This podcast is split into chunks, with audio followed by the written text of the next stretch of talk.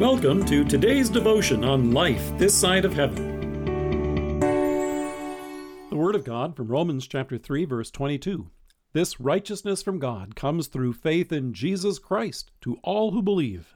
As we get closer to celebrating Reformation on Saturday, we've been taking a look at those great Latin phrases which describe what we believe. We believe that we have been declared righteous before God by grace alone, sola gratia, through faith alone, sola fide, on the basis of Scripture alone, sola scriptura. However, there is still one more that actually serves as the foundation for all the rest, and that phrase is Christ alone, solus Christus. Christ alone saves us. In Martin Luther's day, in the 1500s, people were taught that while Jesus has given his life for you and me on the cross, there was still something more that they had to accomplish, to add to what Jesus did, to have forgiveness of sins. So they were directed to fasting, the purchase of indulgences and pilgrimages. The underlying theme behind all of this is that what Jesus has done wasn't enough. That kind of thinking sadly still shows up today whenever you hear someone say, Jesus has done his part, now you must do your part.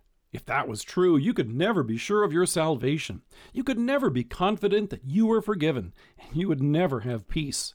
You can be absolutely sure of God's work, but can you ever be certain of your own?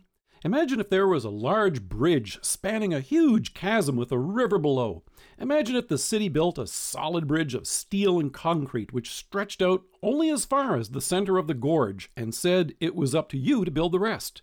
I'd have no problem trusting the city's half of the bridge. The comprehensive subsurface soil study at the project site that they would do, the seismic risk analysis, the careful design of the civil engineers, and the safe construction which went into erecting it, not to mention all of the safety inspections along the way.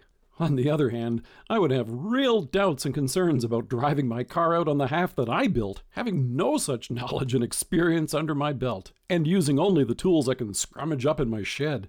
Even if I was to walk across that bridge, I would constantly be looking down at my feet in terror instead of what was ahead.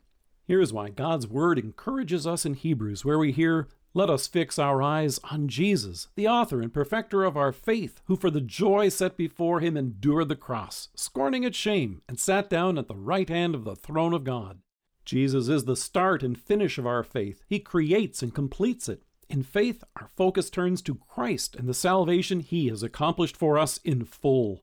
In love for you and me and the joy of our eternal redemption and reconciliation, Jesus endured the suffering, shame, and agony of the cross. What comes next is the assurance that everything necessary for your salvation has been achieved. With a loud voice, Jesus cried out from the cross, It is finished. Nobody cuts the ribbon on a bridge that's only half built while the other half now awaits its completion. From the cross, Jesus announced, It is finished. Your debt of sin has been paid in full. Jesus is our bridge from beginning to end. Now look at how each of the other solas find their foundation in Christ and only Christ. We have salvation as God's gift of grace alone, sola fide, in Christ, his Son. As Peter says in Acts, we believe it is through the grace of our Lord Jesus that we are saved. We have received this by God's gift to us through faith alone, sola gratia.